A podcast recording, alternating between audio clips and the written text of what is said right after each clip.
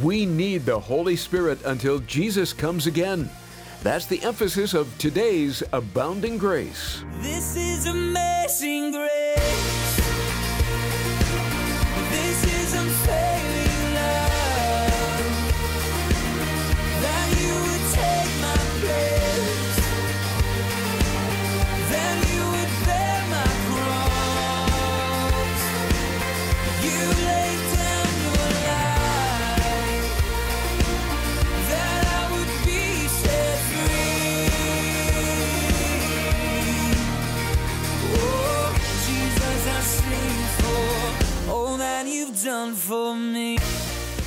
If you've done an in depth study of the spiritual gifts and manifestations of the Spirit, I'm sure you're familiar with the various viewpoints that exist in the church. Some suggest that the sign gifts have ceased and no longer for today.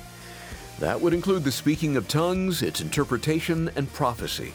But today, on Abounding Grace, as we complete 1 Corinthians 13, we'll discover that we need the Spirit, gifts, and manifestations until the Lord returns. Pastor Ed Taylor will encourage us to keep our eyes on the prize, the coming of Jesus.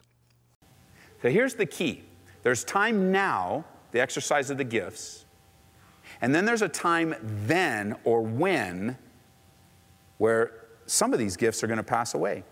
He mentions them in particular. He doesn't have a full listing, but all the gifts are going to pass away. When? So notice with me, walk through this.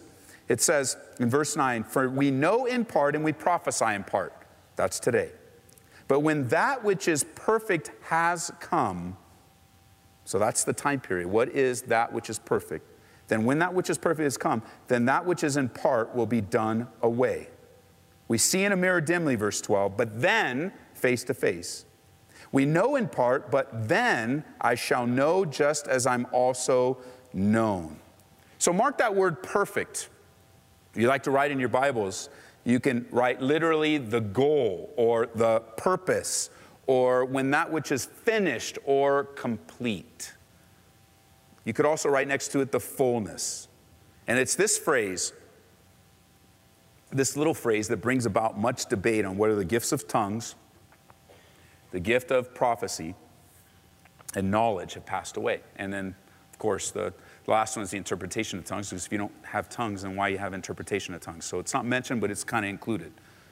And there are those that would say, and they, they are in a particular camp. I explained this before. It's the camp known as, and you might hear this phrase, cessationist. And that word just means to cease, it's a form of cease. And there are those within the body of Christ that hold to some very godly, wonderful men, teachers, men and women for that matter, just wonderful congregations. They love the Lord, and they've come to the conclusion that the gifts have ceased. And God still uses them greatly. God uses them in overwhelming capacities. And so this isn't an issue about salvation or whether you're a good believer or bad. But it's nothing like that. It is an understanding of Scripture where some have concluded, hey, don't need those gifts today because that which is perfect has already come. And they apply that to all the sign gifts. And what they believe is perfect that has come is the Bible. That's what they say here.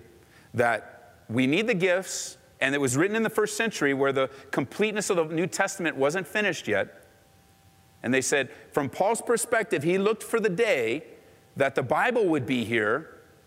And when he knew when the Bible would be here, or at least the Holy Spirit inspired him, even if he didn't know, then once the Bible arrived, none, no need for those giftings anymore. One of the most important things that you and I need to learn how to do is to understand what the Bible says in context. Because the context of the scripture will invariably answer the questions that come up on these debatable issues. And this is a big one because it's a big rift down the church. It's unfortunate, but it's a big rift down the church, and it's nothing to break fellowship over.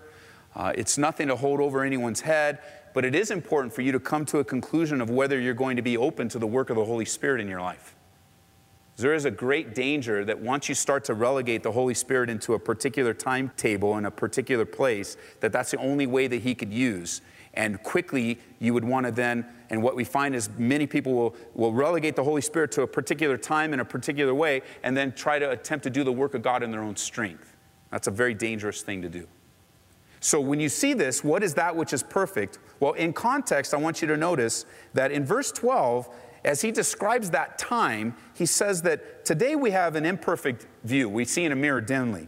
But then, when, when that which is perfect comes, notice he uses a personal statement. He says, We're going to see face to face. The Bible, in its completion, doesn't give us a full face to face view of Jesus. He gives us insight of who Jesus is, but we don't see him yet face to face.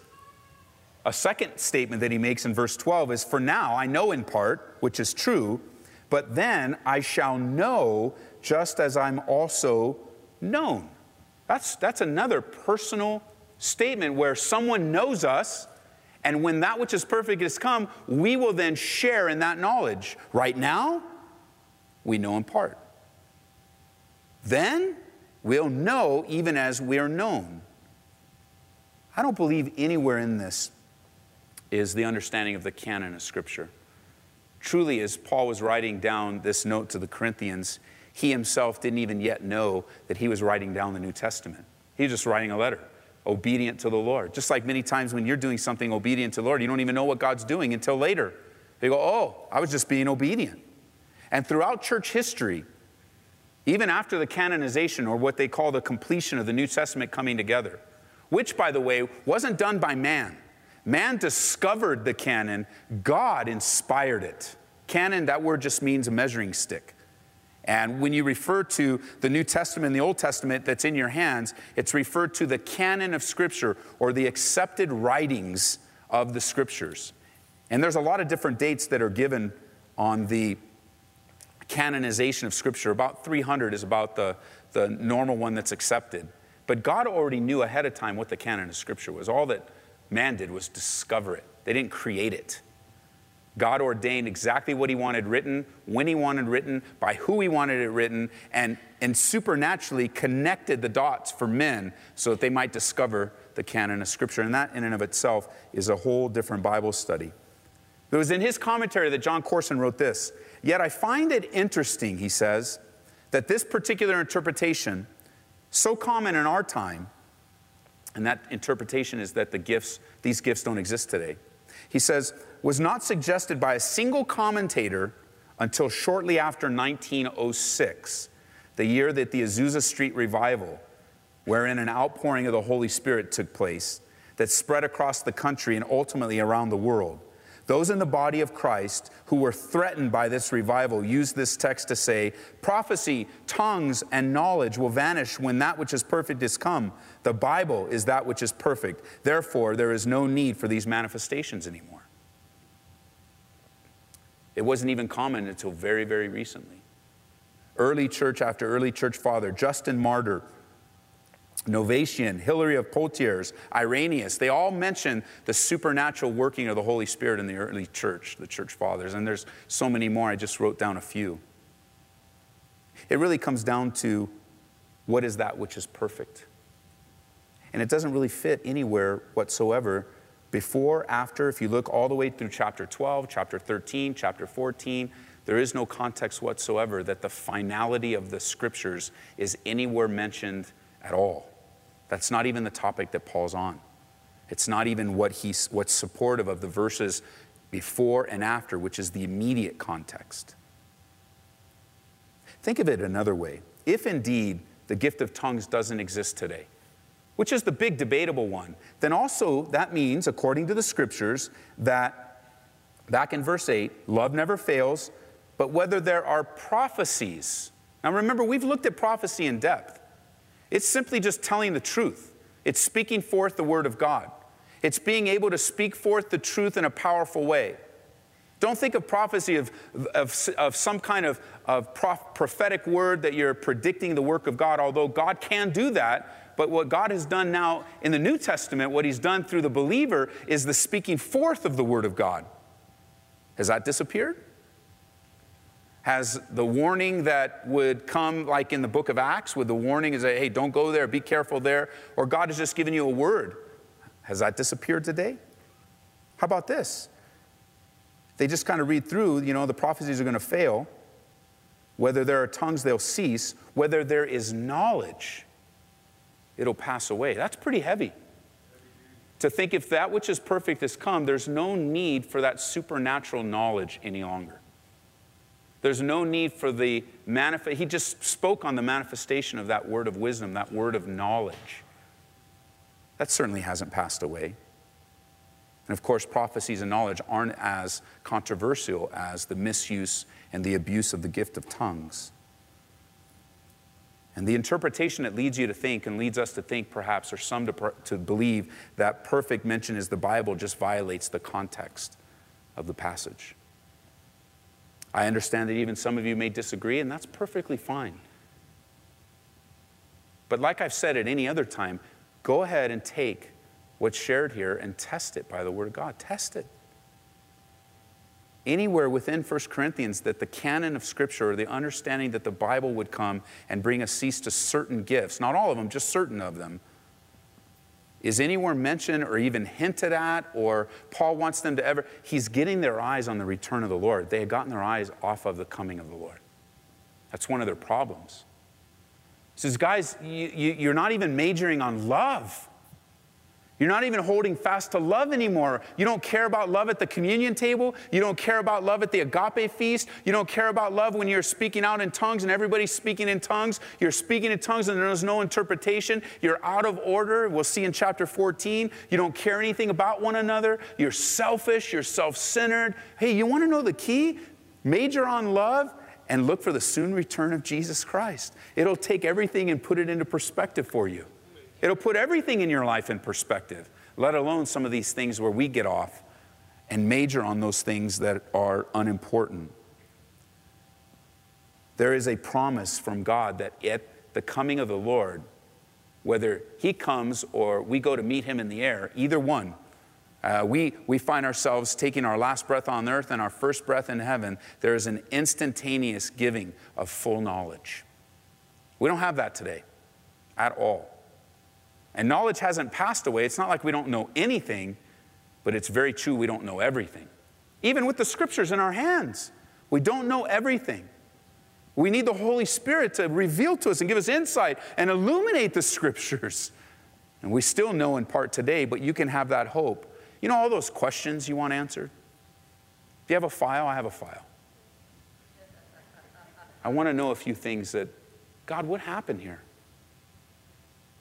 Why'd you take her so soon? I don't, I don't understand. I've searched your scriptures, I understand your sovereignty, but there's got to be a reason. Why'd you allow this in my life? You know that long season, God? You're going to have instant knowledge. I don't think you're going to have a conversation like that with God. I think immediately you're going to have a full knowledge and you're going to understand that, wow, this temporary, this light affliction, which is just but for a moment, is working in me a far greater glory that's to come. That full knowledge is promised to you at the coming of the Lord. The Bible says, you can jot it down in Ephesians chapter 4, that God Himself gave some to be apostles, and some prophets, and some evangelists, and some pastors and teachers for the equipping of the saints for the work of the ministry, for the edifying of the body of Christ, till we all come to the unity of the faith and the knowledge of the Son of God to a perfect man. That's where we're headed. To the measure and the stature of the fullness of Jesus Christ. It's an anticipation. Turn over now to the Old Testament. Flip with me to Joel chapter 2. Joel chapter 2, there in the minor prophets. Joel, Hosea, Joel. Joel chapter 2. There is a description of what things will be like in the last days the days just before the coming of the Lord. The days in life where there's great anticipation, where you can see the signs of the times. We see here and pick up in verse 28 of Joel chapter 2. And it shall come to pass afterward that I will pour out my spirit on all flesh. Your sons and your daughters shall prophesy, your old men shall dream dreams and your young men shall see visions. And also on my men servants and on my maid servants I will pour out my spirit in those days. And I will show wonders in the heavens and the earth, verse 30, blood and fire and pillars of smoke. You seen that yet? Yes, no? Interactive. Anybody see that yet? No, okay. Verse 31. The sun shall be turned into darkness, the moon into blood. Anybody see that? All right, just want to make sure. I don't want to miss anything. Although there was a beautiful sunset today. Did you see that? It's like God just reminding you how faithful He is, how beautiful. It's like, you know, Ed, I know you don't like the snow. Check this out. I'm like, right on, I like this. But the color is incredible how God paints the sky. And there's going to be some colors in the sky that aren't going to be very beneficial for the people that see them. The time of great judgment right before the coming of the Lord. It says, all of this is going to happen before the coming of the great and terrible day of the Lord. And it shall come to pass that whoever calls on the name of the Lord shall be saved. For in Mount Zion and in Jerusalem shall be deliverance, as the Lord said, among the remnant whom the Lord calls. And so God pours out his Spirit on all flesh. He says here afterward, turn over to Acts chapter 2 with me. Acts chapter 2. We've looked at this many, many weeks ago on the weekend services. Acts chapter 2. What happened in Acts chapter 2? But the disciples, the believers, are waiting in Jerusalem. Why? For the promise of the Holy Spirit, the baptism of the Holy Spirit. They didn't even know what they were waiting for. They were just obeying Jesus when he said, Don't you depart from Jerusalem, but wait there until the Spirit of God comes upon you. And that's what happens in Acts chapter 2. The Holy Spirit comes upon them. And these manifestations that are said to have ceased happened. It says, they were all filled, verse 4, with the Holy Spirit, began to speak with other tongues as the Spirit gave them utterance. And, and, there were people there, and they were all confused, it says, and they were amazed and they marveled. And timid Peter, the one that just denied Jesus, the one that hung his head in shame, denied Jesus not once, not twice, but three times, he gets this sudden burst of boldness and wisdom, and the Word of God comes out of him to preach a very simple message that 3,000 people get saved. And you know where he goes to explain what happened on Pentecost? Joel chapter 2. And he quotes it. Listen, verse 16.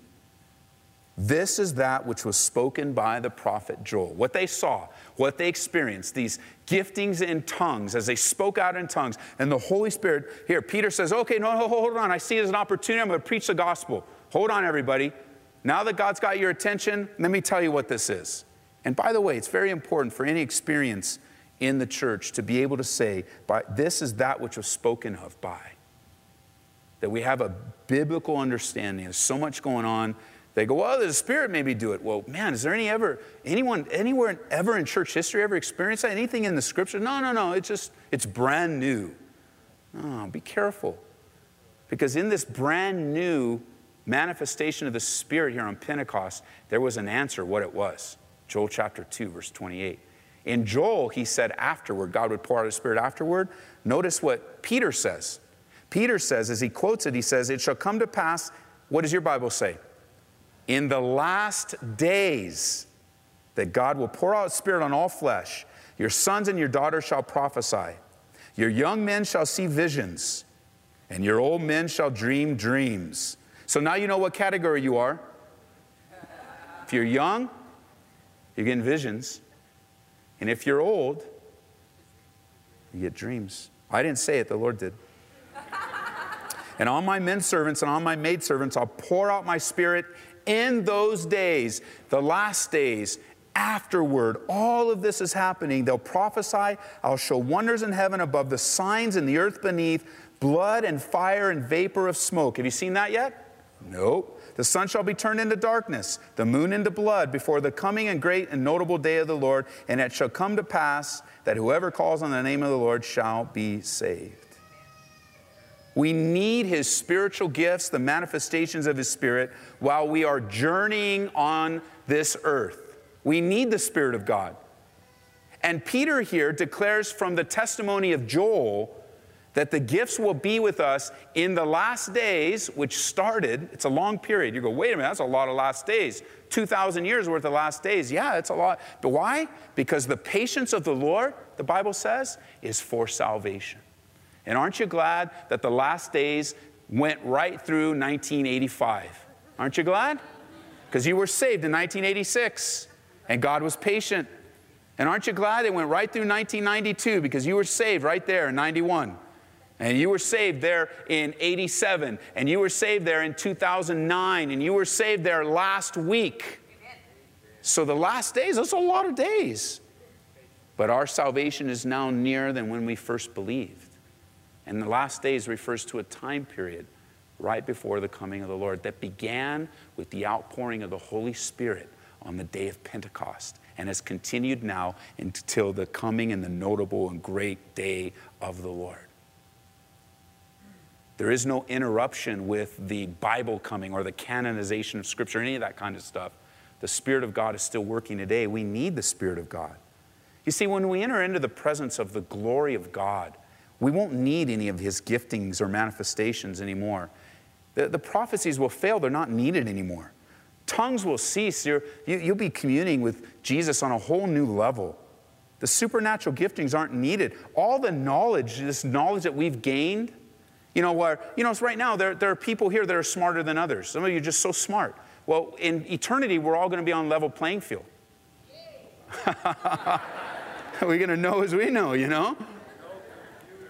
There's not going to be any of the needs or the divisions that are artificially because of our knowledge or even language. We're going to have all the ability to communicate in the same language. We're, we're not going to be able to know more of the Bible than others. We're all going to have the same. Why? Because we're, in the, we're going to be in the promised presence of Jesus Christ. And all the knowledge will vanish away because these things, at best, we only know in part. At best, at our highest level, we prophesy in part. We don't have full knowledge.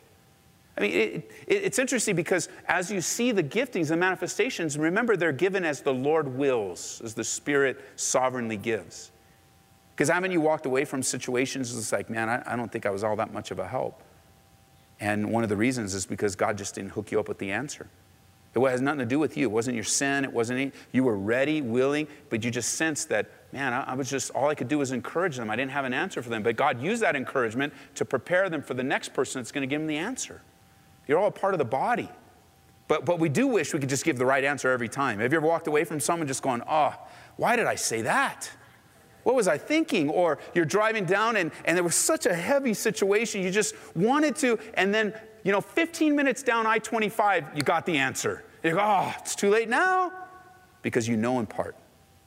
You speak for God's word in part. You forget where the scriptures are, don't you? You misquote them. You tell somebody it's in Acts and it's actually, you know, in Genesis. like, that was a big miss. because we know in part. To, to really, you, you, might say, well, no, Ed, I memorized that. It's in, it's in Acts. I, I don't ever say that. It's always in Acts. I memorize it. No, no, no. God gave that to you. And He's retained that part of your memory so that you can recall it. It's not your great memory or your memorization skills, it's the fact that God hasn't let that part of your brain disintegrate.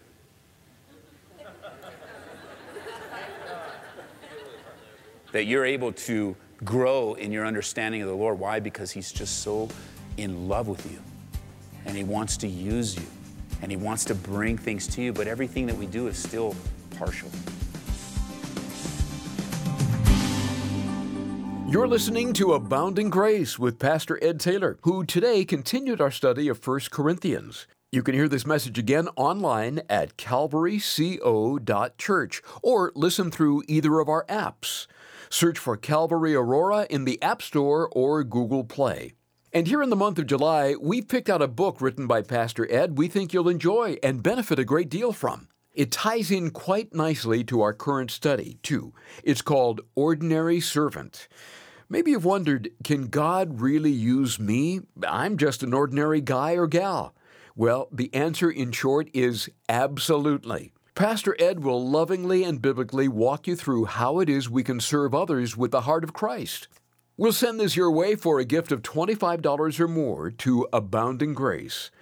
Abounding Grace is made possible through the generous support of our listeners. And again, we'll say thanks for a gift of $25 or more by sending you Pastor Ed's book, ordinary servant. When you make a donation to Abounding Grace, you're helping countless others learn and apply the Bible and grow in grace. Call toll free at 877 30 GRACE. That number again, 877 30 GRACE. Next time on Abounding Grace, we'll continue Pastor Ed Taylor's study of 1 Corinthians. Thank you for listening today, and we'll look for you tomorrow as we open the Word together in search of God's abounding grace. This is amazing grace.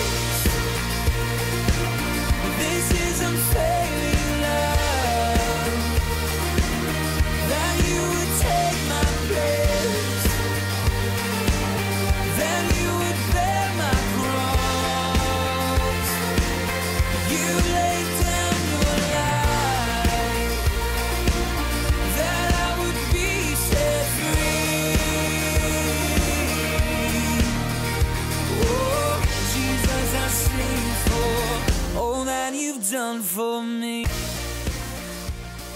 Abounding Grace is brought to you by Calvary Church in Aurora, Colorado.